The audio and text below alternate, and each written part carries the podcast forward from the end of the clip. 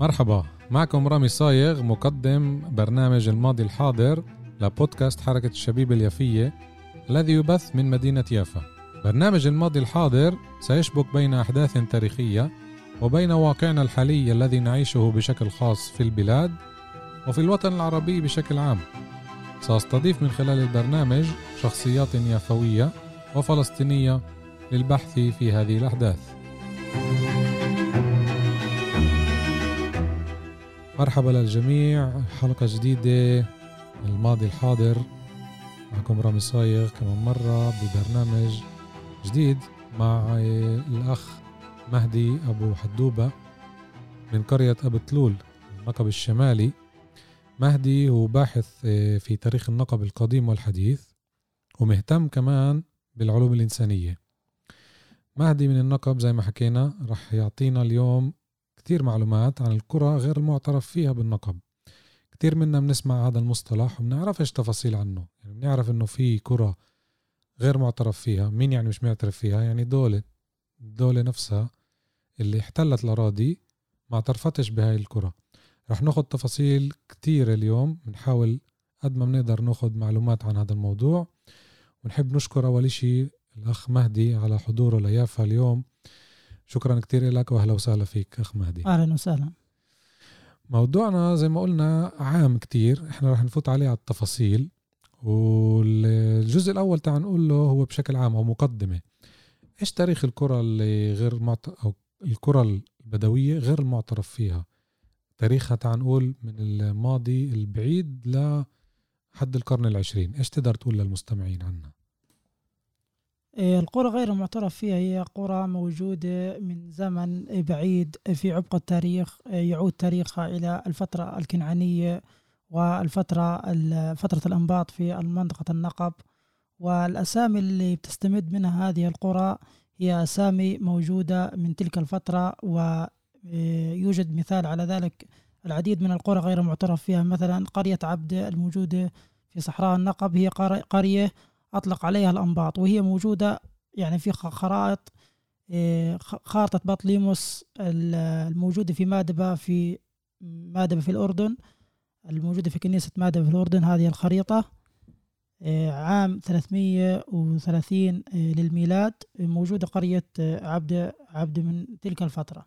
وكذلك الأسامي القرى غير معترف فيها مثلا أعراد أو تل أعراد هي قرية بدوية فترة عمرها تقريبا أربعة آلاف سنة، تاريخ بيرجع إلى الفترة الكنعانية. و اللهم جرى على جميع القرى والأسامي وأسامي القرى غير المعترف فيها في النقب هي أسامي عربية ولها تاريخ وباع طويل من الزمن الكنعانيين والأنباط وكذلك العرب بعد ذلك.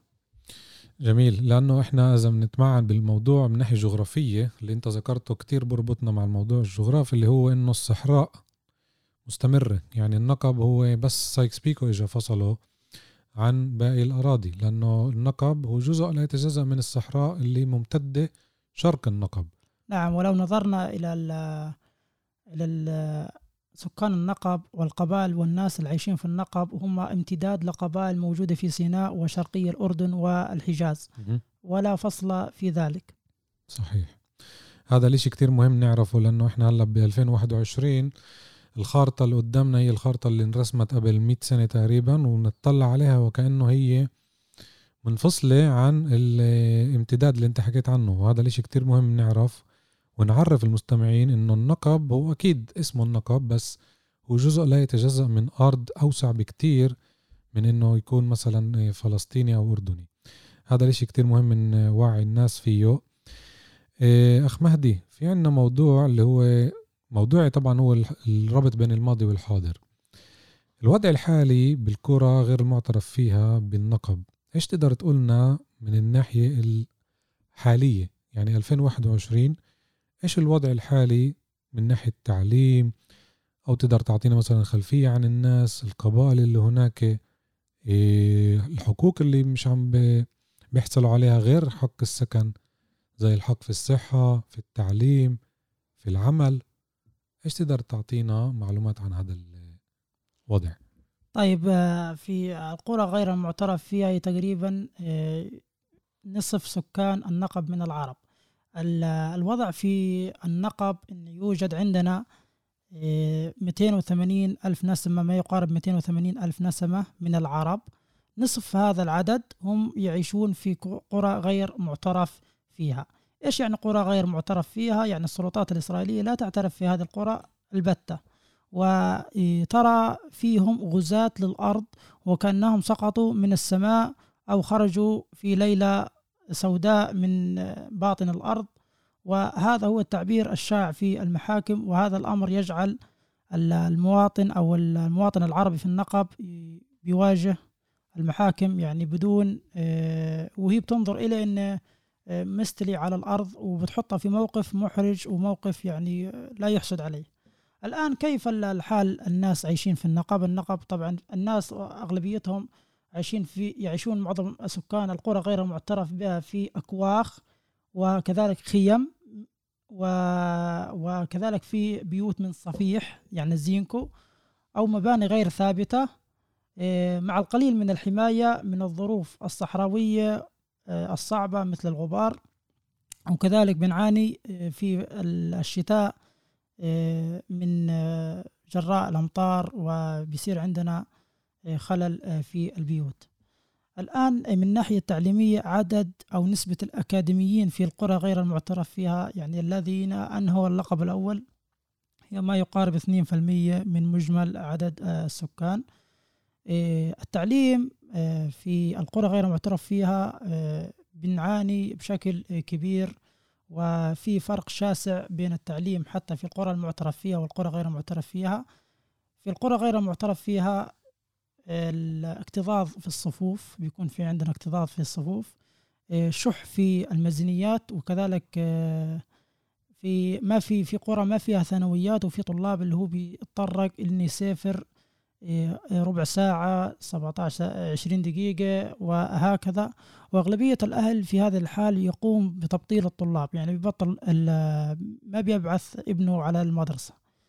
بهذه الأسباب يمكن غياب الأمن، وممكن أن البنية التحتية في الطرق ما بتسمح، يعني عدة حوادث صارت في النقب مثل في حالات الشتاء ممكن الأولاد وهم راجعين من المدرسة يتعرضوا ل لفيضان، وهذا يؤدي لغرق الطلاب ومن هالنوع.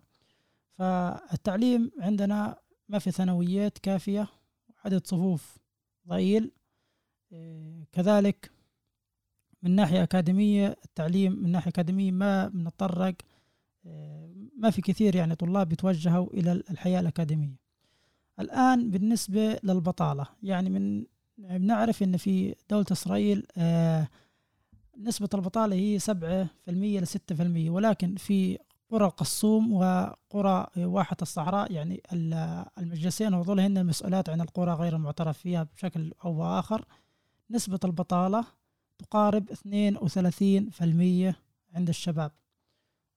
نسبة بطالة عالية جدا، ربما يعني عشانهم إبعاد عن المدن، وربما أن التعليم عندهم بيكون ضئيل، وربما بعد المناطق الصناعية والبنية التحتية اللازمة عنهم، وربما تعرضوا إلى إقصاء. الواحد لما بتمعن بالمعلومات اللي بتعطينا إياها أن إحنا موجودين بمدينة، مع أنه مدينة منكوبة زي يافا، بس برضو مدينة فيها خدمات أساسية زي اللي ذكرناها، صحة طبعا كله نسبي، طبعا صحة، تعليم، عمل. بس لما نيجي نتطلع على النقب وبشكل خاص لما نحط التركيز على القرى الغير معترف فيها نشوف الحالة المأساوية اللي انت ذكرتها. يعني انت قلت تقريبا مئة وأربعين ألف شخص يقطنون في أراضيهم بشكل تعنقول بالنسبة للدولة بشكل غير معترف فيه، يعني زي كأنه مش شايفينهم كبني أدمين أو كسكان أو كمواطنين، يعني الدولة تتعامل معهم كأشباح. هذا اللي نقدر نفهم منه. إيه نعم، الدولة لا تعترف بوجودهم وتعتبرهم إيه غزاة للأرض. من ناحية الصحة، لنفرض الأشخاص تمرض، إيش ده تعمل؟ وين ده تروح؟ الخدمات الصحية سيئة جدا جدا جدا. لا يوجد مراكز رعاية للأم أو عيادات. إذا في حال خطر أو حال صار حادث في المنزل، فالحالة هذه نستغرق أربعين دقيقة خمسين دقيقة ستين دقيقة حتى الوصول إلى مستشفى سروكا أو أي مستشفى قريب من المنطقة أو أي عيادة. فبعض الحالات يعني الإصابة بتكون طفيفة جدا وبتؤدي إلى وفاة. حالة مأساوية كتير، لازم الواحد يتمعن أكتر وأكتر بهيك معلومات، لأنه النقب عن جد حالة كتير كتير خاصة. زي ما حكينا تحت الهواء قلنا إنه إحنا النشطاء بالمدن الفلسطينية قد ما منوع على موضوع النقب منقدرش نعرف كتير تفاصيل لأننا مش عايشين بالنقب، وكتير مهم هاي المعلومات تعطينا إياها، وخاصة بعد ما صار في وعي من بعد مخطط برافير. مخطط برافير للمستمعين هذا إجا قبل كم من سنة ليقسم من جديد أراضي النقب، عساس يعمل نظام بالنسبة له، نظام جديد اللي هو ترتيب العشائر البدوية تحت إطار رسمي تعال نقول، وما يكونش فيه هل هم بيقولوا بالعبراني بزورة، يعني ما يكونش فيه هاي التجمعات على اساس انه يتخلصوا منكم ويعطوكم بديل اللي هو من الجمل دانو زي ما بقول المثل.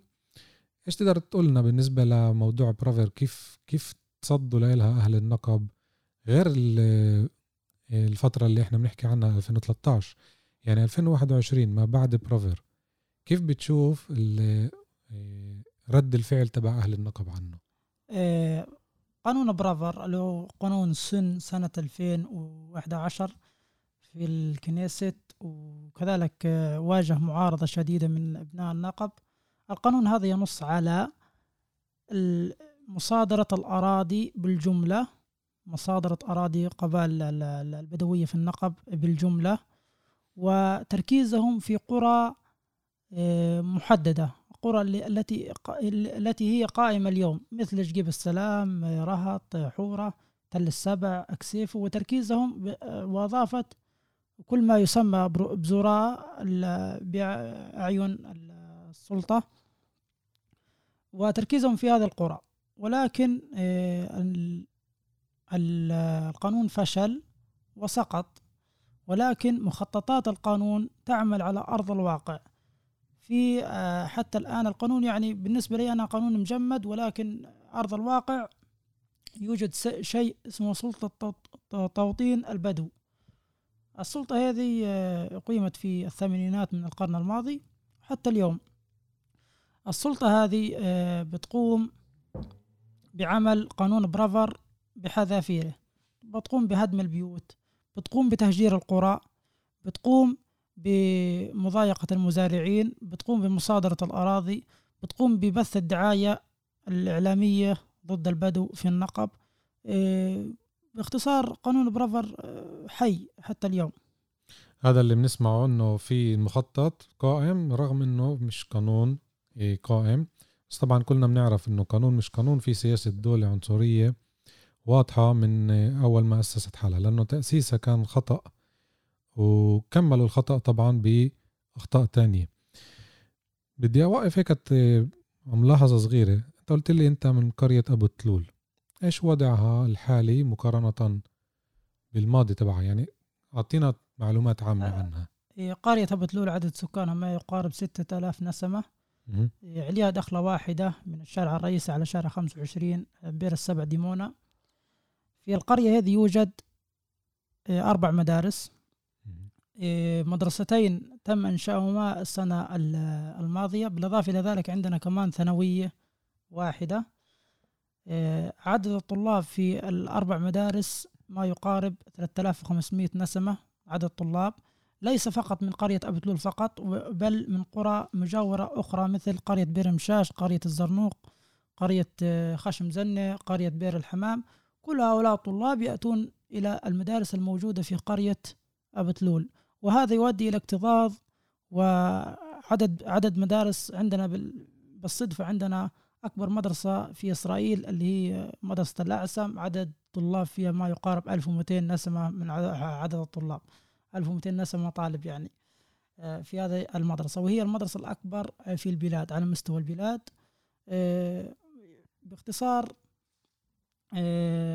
عندنا قبل ما يقارب عشر سنوات لم يتواجد عندنا ثانوية، وكان الطلاب عندنا يسافرون إلى عرعر النقب أو إلى اجيب السلام، وأنا من الطلاب اللي درست في اجيب السلام.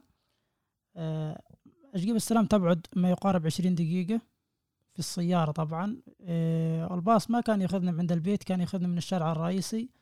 فقسم من الطلاب يعني قسم من طلاب صفي اللي كانوا معي ما راحوا على المدرسة للأسباب اللي ذكرتها قبل.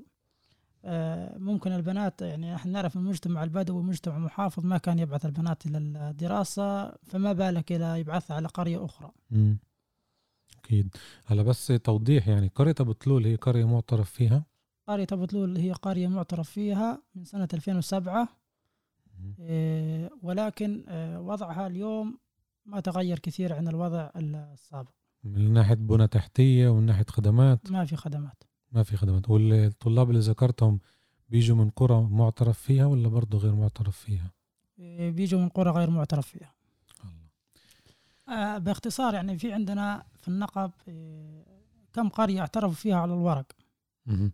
مثل قرية بئر هداج، قرية بوغرينات، قرية قصر السر، قرية أبو طلول. هذه قرى اعترفوا فيها على الورق، ولكن على أرض الواقع ما في خدمات. أي خدمات يعني ولا ولا شوارع ولا شوارع ولا موافقة بناء ولا أي شيء. سياسة واضحة للأسف. دخلنا بموضوع الأرض مهدي. بالنسبة للصراع على الأرض في أكيد صعوبات وتحديات ومحاكم، إيش تقدر تعطينا نبذة عن هاي المحاكم؟ باختصار قبل ما أذكر عن المحاكم، عدد القرى غير المعترف فيها في النقب هو خمسة وأربعين قرية. م- إيه الأرض اللي هم ساكنين عليها تقريبا مئة وثمانين ألف دنم، ولكن لو جينا على النسبة المئوية من أرض النقب من أرض النقب مش من أرض البلاد كلها، من أرض م. النقب اللي هي اثنا عشر مليون دنم، البدو بيطالبوا في أقل من اثنين بالمئة فقط، أقل من اثنين بالمئة فقط.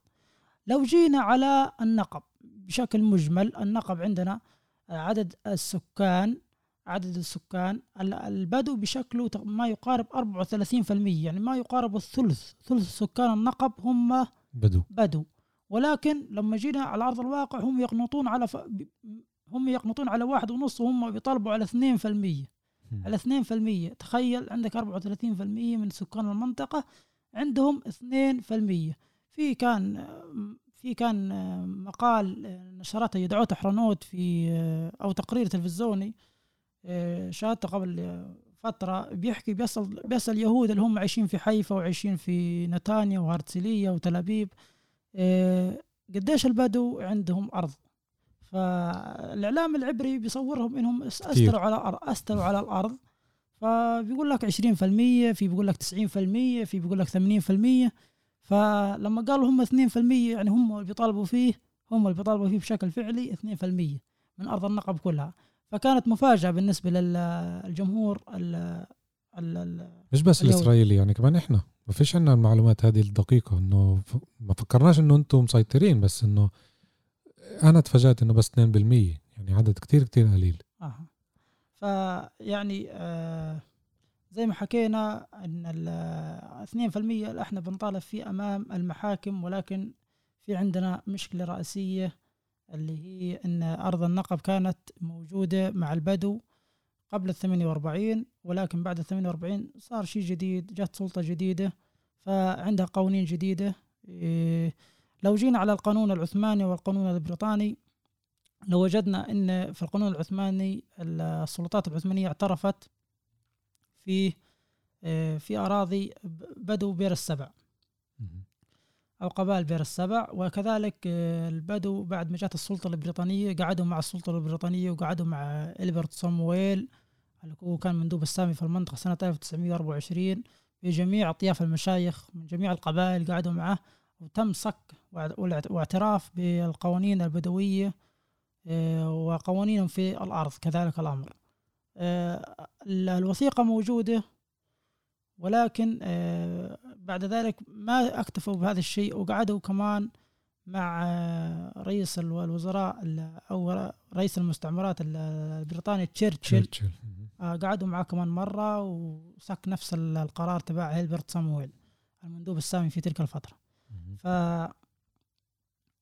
ولكن لما جاءت السلطة الإسرائيلية ما اعترفت في القوا في القوانين اللي كانت جارية بين البدو. البدو ما بيفكروا زي ما بيفكروا الحضريين و أهل المدن. أهل المدن لازم إنه يكون طابو أو يكون صك قرارات من السلطات. فالبدو كان عندهم القوانين الخاصة فيهم، وهذه القوانين يعني موجودة حتى اليوم. فمثلا يعني اليوم مستحيل إن بدوي يسكن على أرض بدوي آخر، مستحيل هذا الشيء، وهم يعني بيعرفوا هذا الشيء بينهم. ف نمط حياتهم نمط حياة زراعي. فالدولة جت قالت أنا ما بعترف في الأرض. فسنة ألف وتسعمائة وواحد وسبعين أطلعت قرار من أطلعت المحاكم المصرية قرار اللي هو ادعاء ملكية، يعني أي واحد عنده أرض تعال خليه يسوي ادعاء ملكية. فجاءوا الناس وادعوا ملكية. كان القرار القرار في تلك الفترة هو أنه يعرفوا أرض الناس اللي هم هاجروا.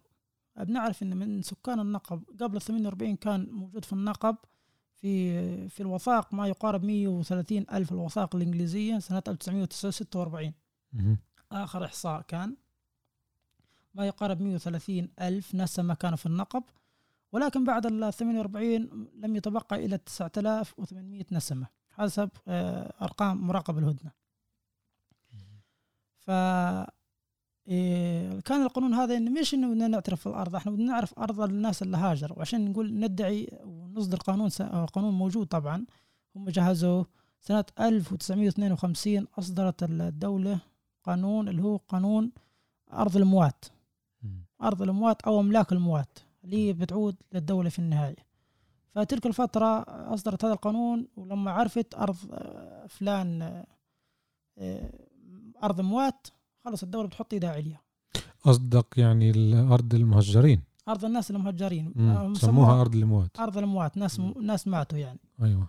فالدولة حطت يدها تقريبا على ما يقارب ثمانية وتسعين بالمئة. البدو أدعوا ملكيتهم فقط على اثنين بالمئة من أرض النقب ما يقارب مئة وثمانين ألف دنم. ولكن رغم ذلك أن أغلبية الأراضي الموجودة اليوم مئة وثمانين ألف دينم يعني أغلبيتها كمان تحولت إلى أراضي عسكرية مغلقة، أراضي عسكرية مغلقة. فأحدثت يعني مشكلة إضافية للبدو.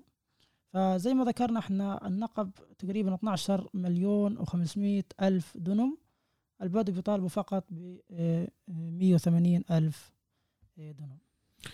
إيش الصراعات الموجودة حالياً بالمحاكم الإسرائيلية؟ إذا بنفع نقول في لسه صراعات داخل المحاكم، يعني في ناس من النقب يرفعون دعوات ضد الدولة.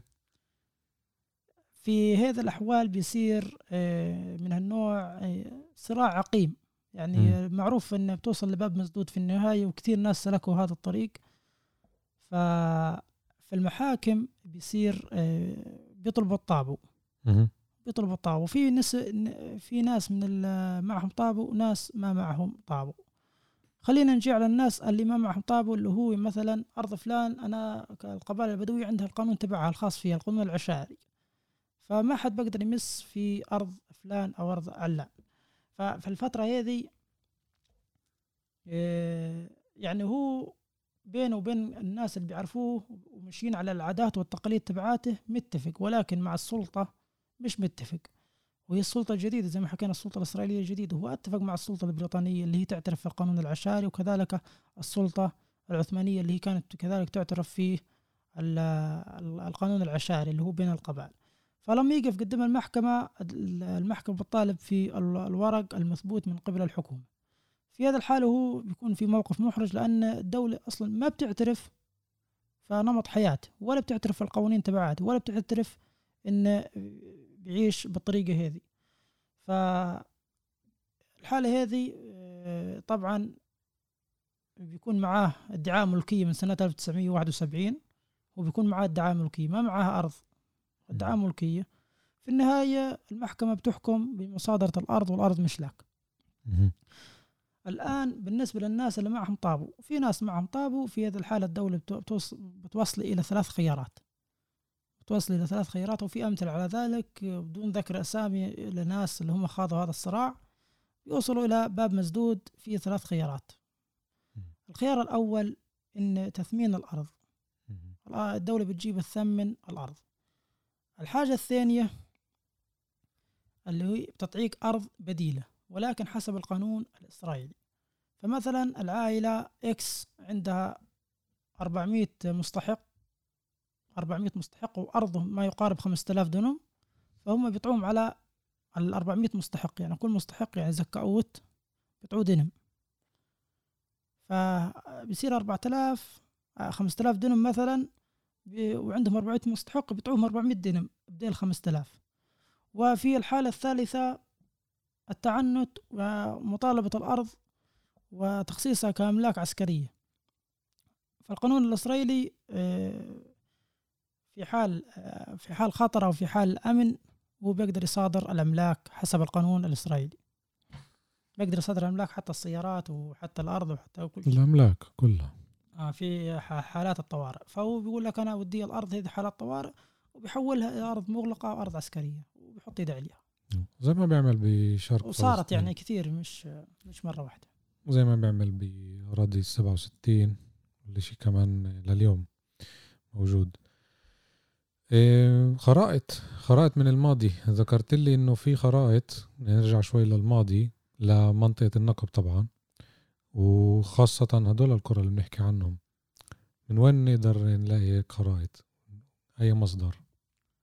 طيب عندنا عدد من الخرائط اللي هي بتعود الى فترة الحملة الفرنسية وخوارط عثمانية قبل ذلك، مذكورة فيها اسامي القرى غير المعترف فيها، وحتى خرائط نبطية موجودة في النقوش النبطية والأبحاث الأثرية.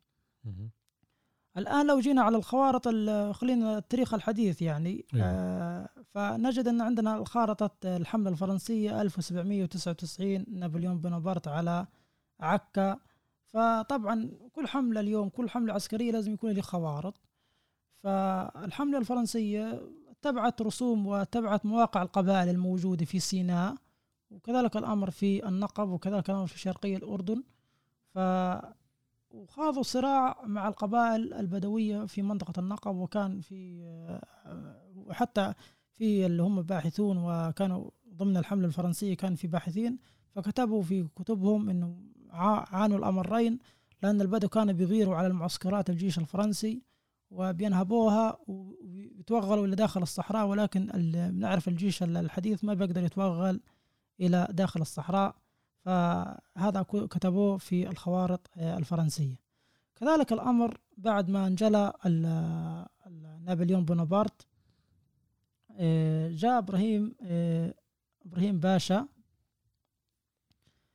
فإبراهيم باشا اللي بعثه أبوه محمد علي باشا إلى احتلال بلاد الشام من الدولة العثمانية سنة ألف وثمانمائة وأربعة وثلاثين، فألتقى مع البدو واصطدم مع قبائل بدوية وخاض معارك ضدهم، لأن القبائل البدوية هي قبائل طبعها تتمرد على السلطة، لا ترى أن ما بتشوف حد أقوى منها. ففي تلك الفترة خاض خاض صراع ضدهم، وفي كثير قصص اللي تروى على أن الجيش المصري عانى الأمرين كذلك الأمر سنة ألف وثمانمائة وأربعة وثلاثين، وكذلك يوجد خوارط اللي موجودة من تلك الفترة، خوارط الحملة الفرنسية، كذلك بأسماء القبائل الموجودة هناك، كذلك بأسماء المواقع، وكذلك ورد في تلك الخوارط، يعني لو المشهد مصور كبرزت الخوارط هذه أمامكم، خوارط موجودة في الأرشيف المصري لا يختلف عليها اثنان، فموجود الأسامي هناك. الآن راح نجي على أفضل مسح في تاريخ فلسطين الحديث، اللي هو صندوق استكشاف فلسطين، اللي كانت الراعي عليه الملكة فكتوريا والصندوق القومي اليهودي وكثير الصندوق هذا كان فيه كان فيه معلومات عن النقب والقرى غير المعترف فيها. في صندوق استكشاف فلسطين عندنا ما يقارب ستة وعشرين خريطة تمسح كل فلسطين من جنوبها لشمالها. في المنطقة الموجودة فيها القرى غير المعترف فيها اليوم موجودة الأسامي زي ما هي موجودة بالضبط، وهذا وذلك سنة ألف وثمانمائة وواحد وسبعين.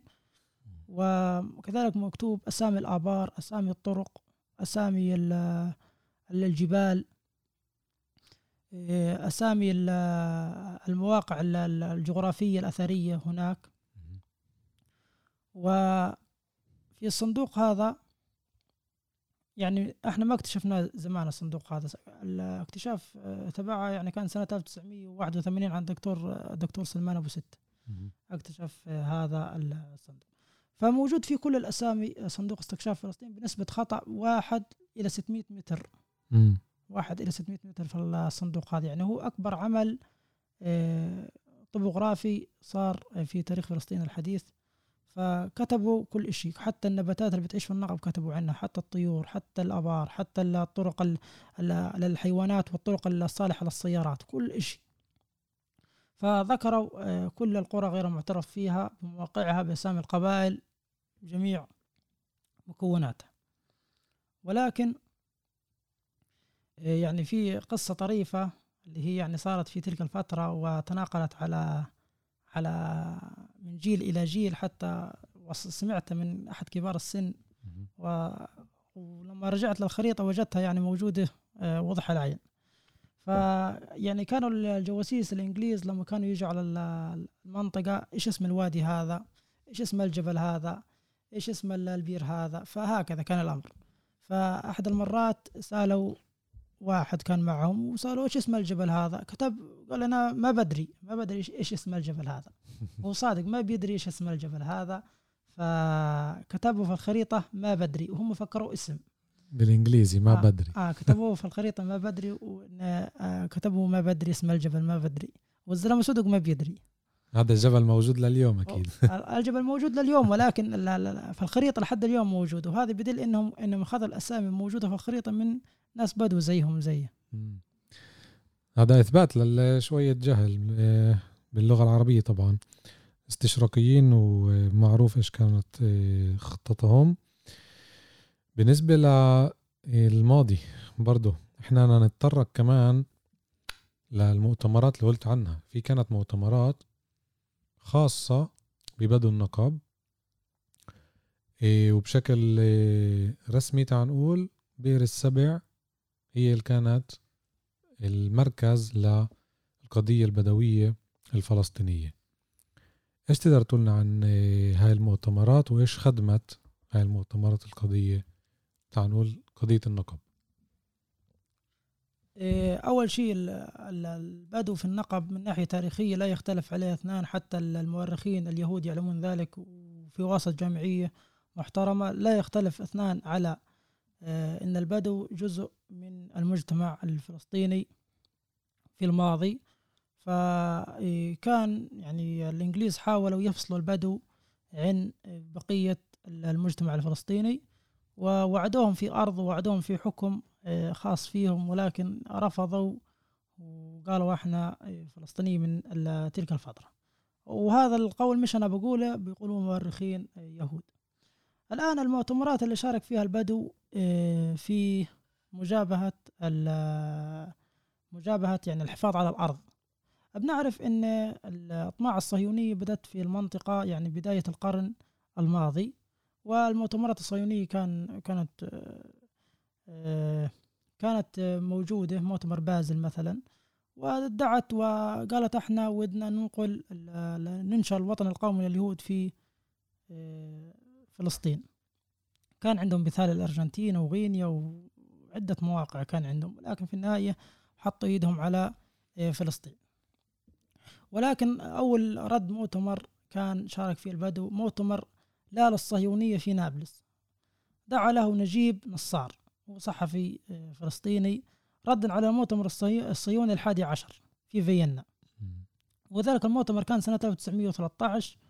وكذلك كمان كان المؤتمر القسم الثاني منه سنة ألف وتسعمائة وأربعة عشر دعا له النجيب نصار أهل فلسطين إلى تأليف جامعة عربية في فلسطين للعمل على توحيد الكلمة وفهم العرب بالأضرار التي ستلحق بهم من سيطرة الحركة الصهيونية على فلسطين. وشارك في هذا المؤتمر شيوخ الوحيدات والتياهة والجبرات اللي هم من قبائل بير السبع، وشاركوا فيه مرتين ألف وتسعمائة وثلاثة عشر و ألف وتسعمائة وأربعة عشر. كذلك الأمر عندنا اجتماع شيوخ القبائل مع المندوب السامي هربرت صموئيل وزير المستعمرات وينستون تشرشل سنة ألف وتسعمائة وواحد وعشرين. قعدوا مع هربرت صموئيل، ونتج عن هذا الاجتماع اعتراف الانتداب البريطاني بحقوقهم. وجلس وزير المستعمرات وينستون تشرشل وهربرت صموئيل في بئر السبع، وجمعوا المشايخ واعترفوا, واعترفوا بذلك رسميا بالقانون العشائري، واعترفوا كذلك بأن الأراضي الموجودة في النقب هي أراضي للقبائل وفق القانون العشائري، وحط حت وفق القانون العشائري خطين وثلاثة، لأن هذا اعتراف في القانون العشائري. وكذلك كان في محكمة، وكذلك قرروا إنشاء واستمرار في المحاكم البدوية والمحاكم التقليدية في المجتمع البدوي اللي هي استمرار للفترة العثمانية. فقاموا بإنشاء محكمة عشائرية في بئر السبع. كذلك عندنا مؤتمر أريحة ألف وتسعمائة وثلاثة وثلاثين. شارك عدد من مشايخ قبائل بئر السبع في مؤتمر أريحة الذي دعا له الحاج أمين حسيني مفتي القدس، ومنهم الشيخ إبراهيم الصانع والشيخ سلام بن سعيد والسلمان أبو ربيعة، شارك في ذلك المؤتمر. وكذلك مؤتمر الشريعة آه، الذي دعا له الحاج إبراهيم الصانع شيخ آه، آه، عشيرة أقدرات الصانع، ودعا له آه، جميع أبناء القبيلة ومن قبائل أخرى، واجتمعوا في بيت آه، الشيخ إبراهيم الصانع اللي هو صاحب أملاك كبيرة في بئر السبع، ودعا وأبرز وثيقة اللي هي وثيقة الأرض مثل العرض أو وثيقة الإقدارات الموجودة. الوثيقة طبعا موجودة حتى يوم الناس هذا. فوقعوا على الخريطة جميع مشايخ قبائل القبائل البدوية على عدم بيع الأرض، واللي بيبيع أرضه هو بيبيع دمه وبيبيع عرضه، وبيصير دمه مستباح من جميع القبائل بشكل مباشر يعني. وكذلك مؤتمر قبيلة العزازمة في سنة ألف وتسعمائة وأربعة وثلاثين. طبعا مؤتمر الشريعة اللي هو سمي على اسم وادي الشريعة الموجود في منطقة بئر السبع كان سنة ألف وتسعمائة وأربعة وثلاثين كذلك الأمر. كذلك على هذا على هذا الغرار كمان قبيلة العزازمة سوت مؤتمر ضد بيع الأراضي، عدم بيع الأراضي ومقاومة السمسرة في بيت الشيخ عيد بن خضيرة. وجهت الدعوات للمجلس البلدي والمحاكم العشائر والقاضي بئر السبع الشرعي والمشايخ قبائل بئر السبع الذين لبوا الدعوة. وقد حضر الاجتماع جميع مشايخ قبيلة العزازمة، ومنهم سليمان بن خيدم وسلام بن هويشل وناصر أبو الخيل وعلي بن خضيرة وسالم أبو سمرة وعيد بن ربيعة وأخر، وخرجوا بقرار محاربة السمسرة والبيع. يذكر أن شيوخ الترابين وقعوا على العريضة الصادرة عن المؤتمر، كمان جو معهم شيوخ قبيلة الترابين ووقعوا على هذا الشيء. الآن بالنسبة قبل ثمانية وأربعين وبعد ثمانية وأربعين البيع، عمليات البيع وعملية انتقال الأراضي. لو جينا على أرض النقب مية في المية ما يقارب اثنا عشر ألف وخمسمائة دنم. فلو جينا وجدنا أنه فقط بيع اثنين في المية من أرض النقب من عائلة كردية كانت تقمت في غزة وتملك أراضي بجانب قبيلة الوحيدات في النقب الشمالي، باعوا فقط اثنين في المية. وكان في النقب كله مستوطنة واحدة أقيمت على أراضي دولة. ما إيش يعني أراضي دولة؟ مصطلح أراضي دولة مكان مكان قاعدة عثمانية كانت شرقي بئر السبع فكانت المستوطنة اليهودية اللي جابوها حطوها هناك، هي كانت مستوطنة واحد في جميع النقب، مستوطنة واحد عدد سكانها ما يقارب ثمانية وتسعين نسمة في سنة ألف وتسعمائة وستة وأربعين حسب إحصاء البريطاني. ستة وأربعين آه فستة وأربعين كان عدد ثمانية وتسعين، بس مستوطنة واحدة كانت موجودة في النقب. إيه أو باختصار يعني كذلك البدو شاركوا في ثورة ضد الانتداب البريطاني سنة الثورة الكبرى بيقولوا عنها ستة وثلاثين ستة وثلاثين سبعة وثلاثين ثمانية وثلاثين. في سبعة وثلاثين حرروا بير السبع من السلطة الانتداب البريطاني، كذلك تعاونوا مع مقاومين ما بعرف من الخليل من بيت جبرين، وحرروا بير السبع و وطردوا منها الانتداب. وبعد ذلك أتت الخدعة الكبرى من قبل ملوك العرب وزيارة زيارة ملوك العرب للقبائل والشيوخ والوجهاء، فتم تم بشكل أو بآخر خداع الثورة بإصدار الكتاب الأبيض ألف وتسعمائة وتسعة وثلاثين بقرارات وقف الهجرة اليهودية و... وإلى آخر القصة. الكتاب الأبيض. في كمان موضوع حابين نحكي عنه اللي هو هدم البيوت اللي موجود بكل فلسطين التاريخية،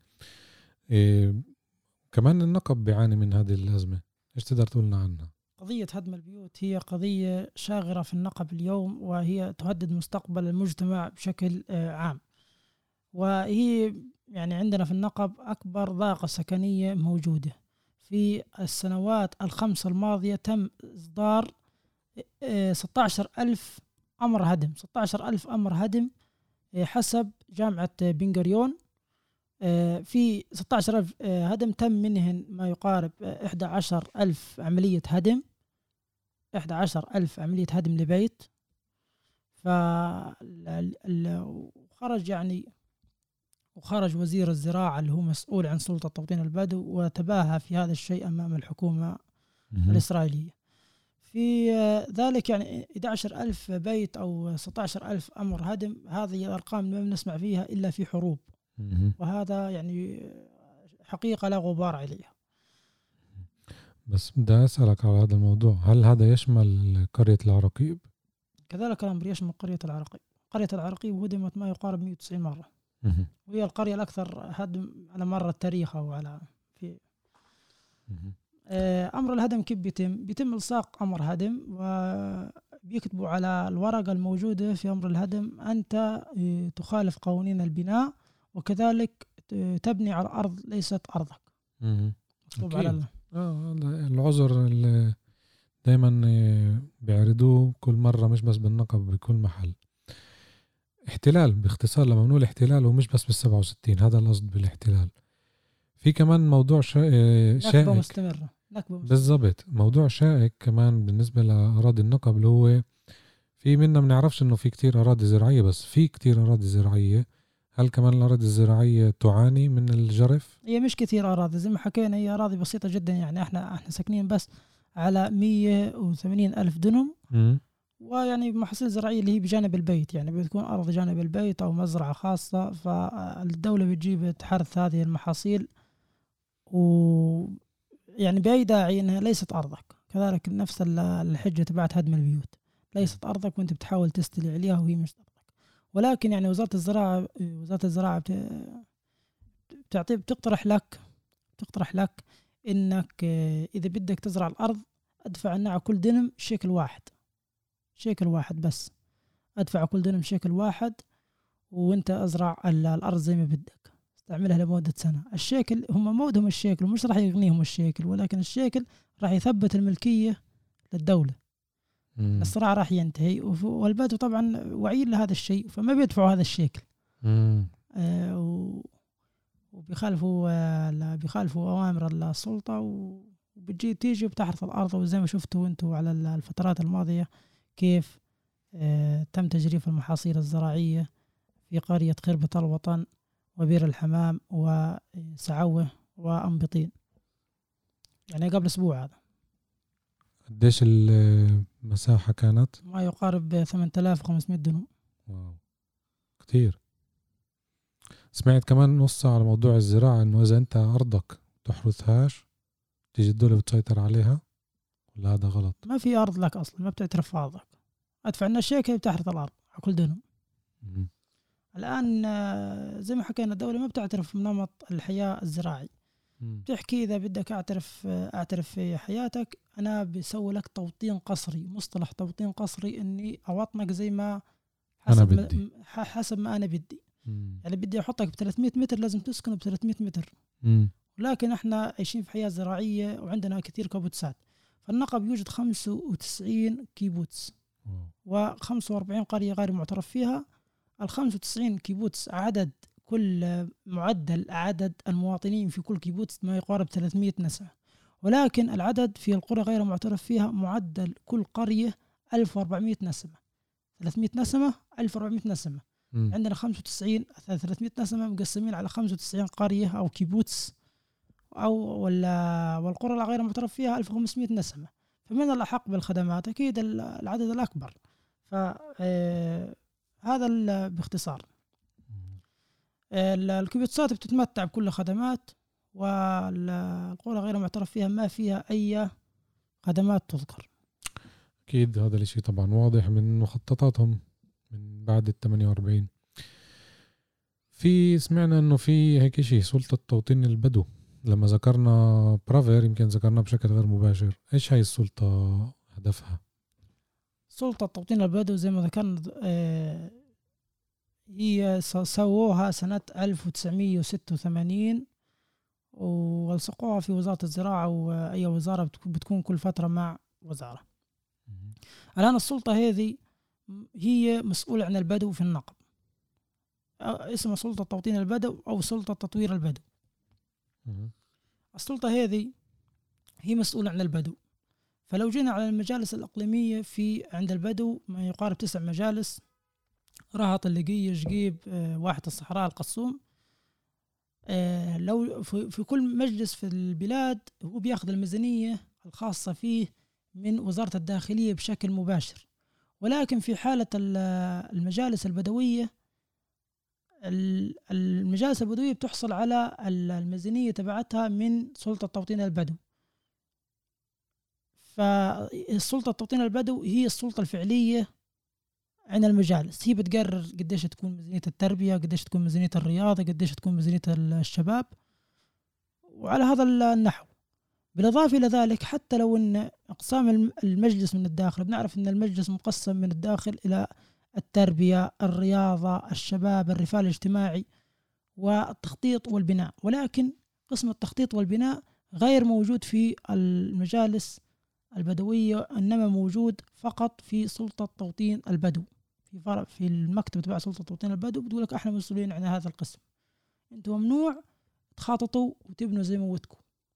طيب لو جينا على سلطة توطين البدو كيف هي مركبة من الداخل، نسبة العاملين العرب في سلطة توطين البدو ما يقارب الصفر، ما يقارب الصفر. طيب انت اه اشركني في القرار، لما تشركني في دائرة القرار يعني تفاوض معي، استعلاء معروف. ولا عامل ولا عامل بدوي في هذه السلطة، ولا عامل. مم. الآن إذا في حال يعني جودهم يوصلوا إلى اتفاق معك، هم بيقترحوا عليك، طيب بيقترحوا عليك ثلاثمية متر أربعمية متر وتسكن وتسكت، وطبعا صادر أرضك الخمس تلاف دينم اللي تورثتها من جدك، وتدفع ضرائب وتدفع ضرائب زيك زي الناس، وتاخذ الخدمات اللي ودك إياها، وانتوا يحطوك لك في صندوق أربعمية متر. ولكن لو أنا جيت أوافق، مثلا أنا ساكن في قرية غير معترف فيها وتخلينا نوافق، فالحالة هذه أنا بجي في حالة يعني ما في شيء يشجعني. لو أنا مشيت على مدينة رهط مثلا فيها ضائقة سكنية، فيها أزمة، فيها مشاكل بطالة، فيها مثلا مكتب بريد واحد، فيها بنك بس واحد، فيها مكتب تأمين واحد، ما فيها أي خدمات. إذا يعني حتى لو أنا أسكن في قرية وتسوي لي قرية معترف فيها، ما بتشجعني أنت، ما بتشجعني، ما في خدمات. لو إني يعني في خدمات زي ما هو لازم بمشي. آه فالحالة هذه ما في شيء يشجع البدو إنه يمشوا على القرى، عشان شافوا تجارب القرى اللي قبل اللي إن سبع جقيب وحورة وكسيفو ورهط كيف الضائقة السكنية والمشاكل بين الناس. يعني بنسمع في حوادث العنف والحوادث هذه بيكون على دنم. يعني في رهط مثلا في الخمس سنوات الأخيرة الدولة ما ما أطلعت ولا قسيمة أرض، ولا قسيمة أرض أطلعت. طب عندك خمس سنين خمس أجيال بدون أراضي بدون قصقصان بناء ضاقة سكنية، أكيد لما يطلع دين محدي إلا يكون في مشكلة بيني وبين جاري. ف يعني ما في شيء يشجعني أنتقل إلى البلد. بالإضافة إلى ذلك يعني ما بتحترم يعني قبيلة هداج، قرية هداج هي قرية زراعية كان كما اعترفوا فيها، ولكن سنة ألفين وسبعة عشر قالوا لا بطلنا من الاتفاق على الاتفاق اللي قبل، احنا بدنا نسويها قرية مدنية عادية مش قرية زراعية زي ما طلبتوا انتم. فلو جينا على الكيبوتسات الموجودات في النقب، في كيبوتس كيبوتس موجود في النقب اسمه غاب عني قاعد على ما يقارب أربعة آلاف وخمسمائة دنم، عدد سكان هذا الكيبوتس مئتين وثمانين ألف مئتين وثمانين نسمة قاعدين على أربعة آلاف وخمسمائة دنم. سياسة واضحة للأسف. يعني يمكن أصدق يد مردخاي ولا لا؟ يد مردخاي ممكن اللي بيعملوا العسل، مشهورين هذولا بالمنتوج هذا.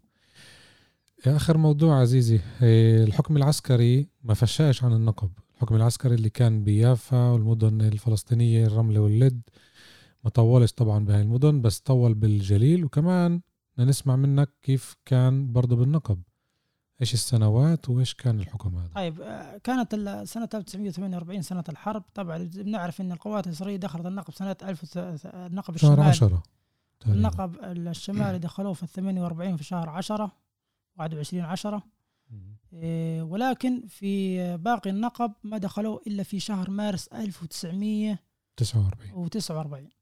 الآن لو جينا على الحكم العسكري، الحكم العسكري بدأ فعليا سنة ألف وتسعمائة واثنين وخمسين، ولكن قبل الحكم العسكري كان في عملية تطهير أو تهجير عرقي، فكان تهجير فظيع يعني. إيه ف زي ما حكينا كان عدد سكان النقب في ال ستة وأربعين حسب ال حسب ال الارشيف البريطاني ستة وأربعين كان عددهم مئة وثلاثين ألف نسمة حسب الإحصاء البريطاني، ولكن يعني أنا بشكك في نزاهة الإحصاء الإحصاء البريطاني إنه مش دقيق مية في المية، عشان البدو ما كانوا يسجلوا في المكاتب ويسجلوا في الصحراء، مش راح يقدر يمشي على الإحصاء. ولكن في سنة اثنين وخمسين تم إصدار القانون الحكم العسكري على النقب، وحطوا كل السكان في منطقة اسمها منطقة السياج، هي المنطقة اليوم موجودة عند كبار السن. منطقة السياج هي بين عراد ديمونة يروحم بير السبع، هذه كلها منطقة السياج. سجن كبير جيتو جيتو سجن كبير، فممنوع تطلع منه وممنوع تدخل عليه بدون إذن عسكري. آه. وفي تلك الفترة كان كانوا يعني موجودين في هذا السياج ما يقارب اثنا عشر ألف نسمة. في نهاية الحكم العسكري تقلص العدد إلى تسعة آلاف وثمانمائة نسمة إذا جينا الأرقام. فهاجروا في السنوات الأولى لحد سنة أربعة وخمسين، هاجروا قبائل كبيرة، هاجرت ما تحملت الحكم العسكري إلى الأردن وإلى سيناء، وتبقى ما تبقى اليوم. فاستمر الحكم العسكري من سنة اثنين وخمسين حتى ستة وستين. القانون هذا كان يعني الحكم العسكري هو منع التواجد في مناطق معينة، ممنوع تتواجد خارج هذه المناطق حسب بنود تبعات القانون الحكم العسكري. وضع الإنسان تحت الرقابة، دائما لازم تكون أنت تحت الرقابة، ولازم نعرف أنت وين موجود في منطقة السياج، عشان ما إذا بنلقاك في منطقة ثانية يمكن تتعرض إلى تحقيق وإلى آخره. صلاحية الاعتقال الإداري، ممكن أعتقلك وما أوجه لك تهمة. آه عندك كمان صلاحية فرض منع التجول، يعني اليوم مو دنياك وتطلع ولا واحد يتحرك، ما في. آه الإعلان عن مناطق مغلقة وتحديد إمكانية التنقل وحركة والحركة بها منها وإليها. طيب الآن الحكم العسكري كان له أهداف. أول شيء منع التواصل بين الشعب الفلسطيني، ممنوع التواصل بينهم، ففصلوا التواصل بين الضفة والنقب والجليل إلى آخره. بعدين منع التسلل، إن ما يجوا عائدين، يعني اللي هاجر هاجر خلاص ما ترجع. فكذلك منع عودة اللاجئين، وكمان الحفاظ على الوضع القائم، يعني خلاص صار صار الحرب خلصت، الحين لازم نحن نثبت ركائز الحكم. وكذلك تسهيل عملية توطين اليهود. يعني خلاص هذه القرية طلعوا منها عرب دخلوا يهود مطرحهم زي ما صار في السبع. وفي كثير قصص اللي هي صارت فترة الحكم العسكري للبدو. في يعني الشيخ إبراهيم الصانع يعني بس خلص الحكم العسكري جاء على المصورة والبير تبعه في بير السبع، جاء لقي واحد يهودي حط يد عليه مستري عليه، فجاء بيغسل منه وبيتوضأ وقال له بعدنا البير هذا، قال البير أنا حفرته، قال البير هذا أنا حفرته، وصار بينهم انسجال و... وهذا اللي صار. يعني الآن فترة الحكم العسكري كان فيه مجاعة مجاعة وكان اللي بيشرف على اللاجئين في أوطانهم، باختصار لاجئين في أوطانهم، كان بيشرف عليهم مراقبة الهدنة ولا بيطعوم خدمات من الأمم المتحدة. وكان في مجاعة في تلك الفترة أطلق عليها البدو سنة حمراء طلق، فكان ممنوع ممنوع يجيبوا الطعام من الخارج، فكانوا يعني كل الطعام بيجي من الأمم المتحدة بس ما بيكفي كمان، وصار في مجاعة و... وسنوات يعني لا يحمد عقباه. وبعد ال ستة وستين قالوا يعني احنا بدنا نسوي قرى ونجمع فيها بدو، فسووا رهط وعلى النهج بدن القرى البدوية للسبع الموجودات اليوم، ولكن ما نجحوا يوطنوا كل البدو. ففترة الحكم العسكري يعني كثير بدو اللي هم كان اعتقال وقتل وتشريد وجرائم ضد الإنسانية ويعني وقتل على الهوية وإصدار شائعات وكثير حرب إعلامية كمان على البدو في تلك الفترة. حتى اليوم يعني كبار السن بيتذكروها. وفي شيء مهم جدا اللي هو صلخ من الماضي، عملية الصلخ من الماضي. فتم تجهيل البدو، ما في كان فترة تعليم، فتم عملية صلخهم عن الماضي وطلع لك تقريبا جيل كامل لا يعرف القراءة والكتابة. فالجيل هذا لحد اليوم عايش لا يعرف القراءة والكتابة، فكان شيء نوعا ما ممنهج يعني مجرب، يعني مجرب يمكن كان في ألمانيا النازية، مجرب في روسيا الاتحاد السوفيتي، كذلك الشيء هذا سواه على مجتمعات في آسيا الوسطى عشان يصلخها عن الماضي تبعها. وتقريبا استمر ستة عشر عام ستة عشر عام الحكم العسكري، ولكن احنا لحد اليوم موجودين في الحكم العسكري. يعني انا زي ما بشوف انا من وجهة نظري ان سلطة توطين البدو هي حكم عسكري مدني، تحول لمدني. اه حكم عسكري يعني نتيجة ان الحكم العسكري استمر م. الحكم العسكري سلطة توطين البدو. اول شيء لا اشراك لنا في القرارات تبعاتهم ولا اي يعني ولا اعتبار لأهل البلد. آه فهم بالنسبة لي الحكم العسكري مستمر، عمليات هدم، عمليات تفقير، آه شح في الميزانيات، خدمات ضئيلة إلى آخره. أخ مهدي، بشكرك كتير على وقتك وعلى المعلومات اللي عطيتنا إياها. أكيد المستمعين أول مرة بسمعوا عن هيك قضية، القضية كتير أكبر من إنه تكون حلقة واحدة، بس للأسف الوقت شوي محدود معنا، إنه بدنا نعطي قد ما بنقدر معلومات عن القضية نفسها اللي هي القرى الغير معترف بها، القرى البدوية بالنقب. شكرا كتير على حضورك، بشكر المستمعين وبذكركم كمان مرة تواصل معنا عبر تطبيقات سبوتيفاي بكل الطرق، مش بس سبوتيفاي، بعدة تطبيقات. احنا موجودين على الفيسبوك بودكاست حركة الشبيبة، بنحب تتابعونا وتتواصلوا معنا. شكرا لإصغائكم، إلى اللقاء.